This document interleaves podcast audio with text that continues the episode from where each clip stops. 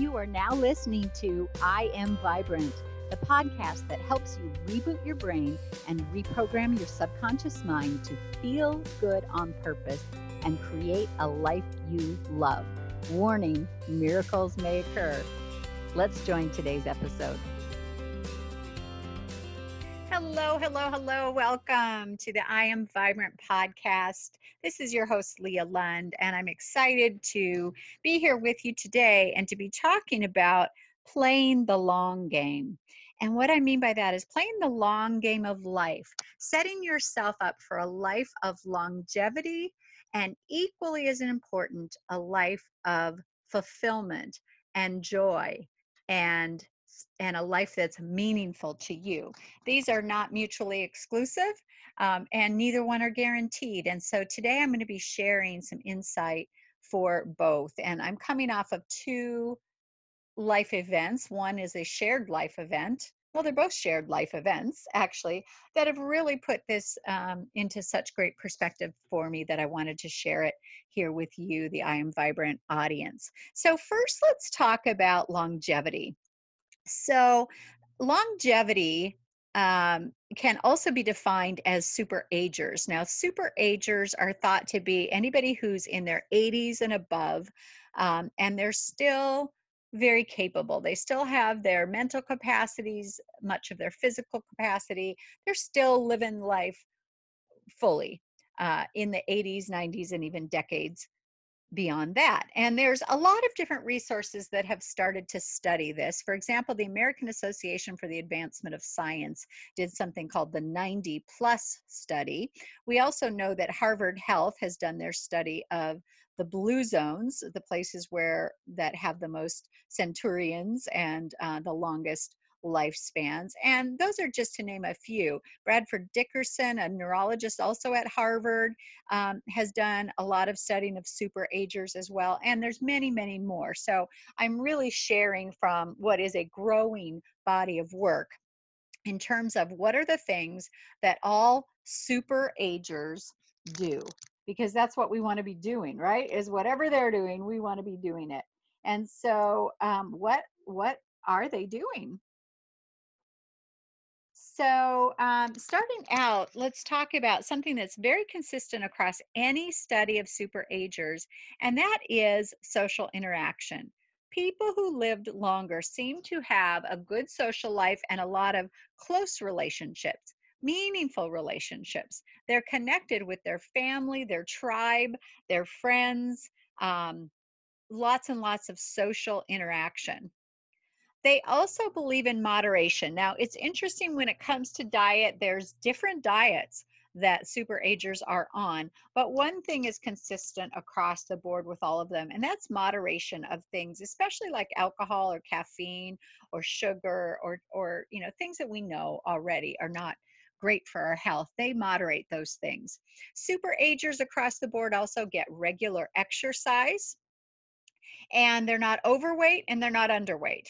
So they're not overweight at all. And really, we can be close to our weight that we were at, say, at 20 years old. And that's a good, healthy weight for most people. But they are exercising enough that they have muscle tone as well. They're not frail and they're and they're not underweight they're not malnourished um, superagers are also found to take every opportunity to be in a natural movement as opposed to only doing the gym and things like that. So, in other words, they walk a lot, they garden in tribal areas, they're they're herders, they're farmers still farming by hand, but they take opportunities for natural movement.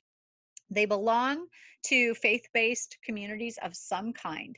So it's not necessarily the same religion or the same type of practices, but there is some element of acknowledging higher power and regularly being part of a community that gathers together for that purpose. Superagers also take naps and they find other ways to downshift daily. So, whether it's meditation, whether it's just time sitting on a porch, chatting with a neighbor, but they downshift. They don't stay oversensitized, hyper aroused brains. They downshift and enjoy the simple things of life. Super agers also don't overeat which speaks to the weight, but also specifically don't eat after sunset. So they practice that. We could call it a fast, um, but we don't have to. We could just also say we stop. They stop eating around sunset and they don't eat again until breakfast. And super agers have a sense of purpose and a, a, a purpose to their life and a purpose to continue living and they keep their stress levels low. So that was 10 things that superagers do. Now the blue zones um, do list plant diet, but other studies have shown that very few 90 plus agers uh, have maintained a vegetarian diet. So it's more about including plants, making sure plants are two thirds, if not more, of what you eat, including them, uh, and not specific to a vegetarian diet. Other signs in other studies across the board about super agers are that they embrace mental challenges. So doing crossword puzzles, Sudoku, my dad loves Sudoku, or calculating their own taxes, or um, volunteering, but anything to stay mentally active um, and using some technology and also creative, writing poetry, uh, learning a musical instrument, uh, do creating intricate origami sculptures, anything that is a mental challenge and, and a variety of mental challenge, not just the same thing that they've done their whole life. They they continually take on new super aging uh, activities, mental capacity building, and mental challenges. They also have increased their exercise capacity. So not only do super agers exercise, but they continually increase. They don't let their body get stagnant because our body will get stagnant if we do the exact same movement over and over and we don't increase our heart rate. Um, it's why you could walk on a treadmill. If you've been walking three miles on a treadmill, you could start to read a book and watch TV and hardly not even be there anymore because your body is so accustomed to that exact pattern.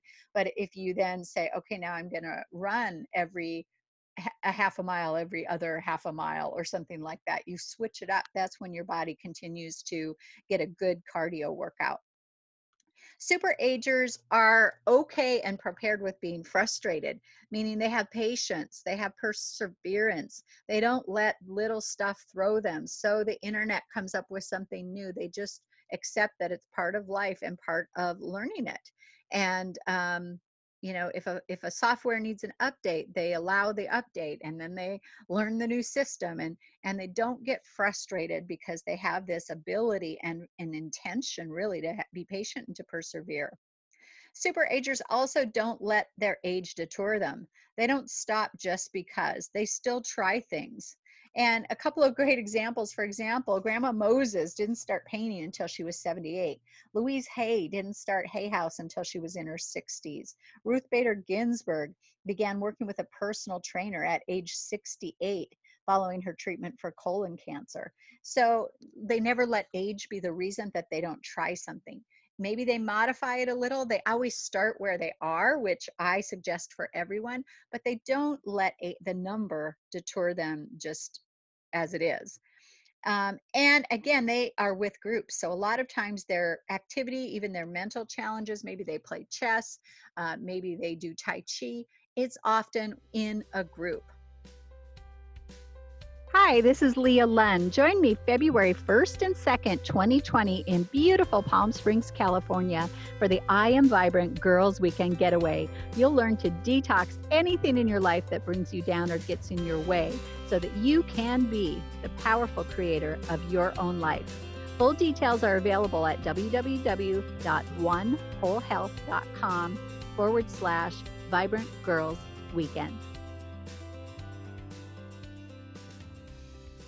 So these are all things that super agers are doing, and I definitely highly recommend all of these. And I had a chance just this past weekend to be with a super ager. And that is my husband's great uncle. My husband's great uncle Glenn turned 100. Actually, we had the birthday party two years ago. So today, as I record this, is his official 100th birthday. And although he was um, not able to carry on a large amount of conversation, he's in a wheelchair. Um, but there was no doubt as I watched him, and I'd never met him before, there's no doubt that he was sharp and aware of everything that was going on. In fact, I watched as one of his um, nephews, I think it was. I was getting the whole family straight because I'd not met most of them prior. Um, but but another male in the family came up and and told him he looked for a, a birthday card for him that said 100 but he couldn't find one so he got him 250s 250th birthday cards. And i watched uncle glenn get that joke immediately and laugh and giggle. So he's very sharp for the age of 100 and my husband and I were talking about it after the party about what do you think his secrets to living to 100 were. And I was listening and paying attention to every conversation, every person that went up and talked to him, as limited as the conversation was. They were sharing things that they remembered about him always doing. And my husband and I came up with three three reasons that we believe Uncle Glenn has made age 100. And one is that he was an entrepreneur. And I teach this all the time to my clients, to my listeners, to my followers that when you're an entrepreneur, when you have your own sense of accomplishment, is really what it is. So when you have your own thing, you are not um, simply creating somebody else's dream. You have your own dream and accomplishment. And it's different from corporate work and it's different even from parenting. It's your mark that you've made on the world. It's your place where you have have expended your energy, circulated your energy, and given your gift and your talent and your insight to the world in some way. And that can be entrepreneurship. It, it could also be a nonprofit mission or something like that. It's not about the money, although Uncle Glenn did really well and owned eight locations of his um, meat market business and did financially very well with it. But what I think had him live to 100 is the fact that he expressed himself. He lived his life on his terms. He didn't spend it in an office working by somebody else's rules. He was out there giving of his gifts and talents and creating something that he could put his stamp on and say, that was my accomplishment. That was the thing that I did. And I think that is essential to being excited about our lives. And therefore, it lends to longevity he also something else that what that we heard about him while we were there is that he wanted to make 100 he had set his goal at least 20 years ago that he was going to make 100 that is something to focus on and something to look forward to and that's the second reason i think he's lived to 100 is because he had a forward thinking perspective. He had a goal and he had something he was working toward and something that he was looking forward to all the time and the third thing that I think contributed to Uncle Glenn's longevity is he built himself a house up on a high hill um, in in the foothills in Southern California. So he chose a place very much up with a gorgeous view and still, even to this day, somewhat out in nature. Even though, of course, um, it's much, much, much more developed than when he built that house. But that daily communing with nature, the aesthetic beauty of living in nature and on a hill where you could gaze across the land, I believe, as does my husband, that that contributed to Uncle Glenn's longevity. And who knows how long he'll keep going because he certainly didn't show any stops, any signs of stopping or slowing down whatsoever. Now, this happens to be a week um, that I'm recording. It won't be the week that this airs, but the week I'm recording this is also um, the day after we lost Kobe Bryant at age 41 and two or three uh, the details are still coming out 13 year olds in a helicopter crash and when something like that happens we're focused on longevity and yet we know there's no guarantees.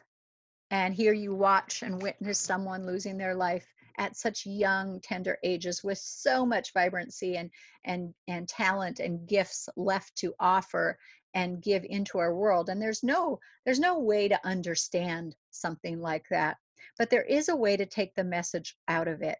And the message out of it is equal importance to longevity living a long life is living a good, fulfilling life, however long you have, because we are not guaranteed any single day. Every day is a gift. So live this day like it's your last. Don't delay in living on your terms. Don't put up for one single minute living somebody else's life. Even if it's your own children, don't put your life on hold to support theirs so much so that you're not living an authentic life to yourself thinking that you'll you'll do that after they're out of the house or you'll do that when and and i hear this from women so often um, not just about kids but about other things oh yeah i'm going to take care of that when i'm going to work three more years in this job that i don't necessarily like but it's great money and then you know then i'll be able to retire and, and live my life my way. You don't know that there's no guarantee. So live it like it's your last day and live life on your own terms and stop delaying putting anything in place that's important to you or you might not get the chance. Don't spend your time your precious precious time. Don't spend it on doing things that don't matter to you. And this is really core to what i teach and coach here at one whole health it is important for a quality life for a fulfilling life even if it's short for a fulfilling life fulfilling life no matter how much time we have.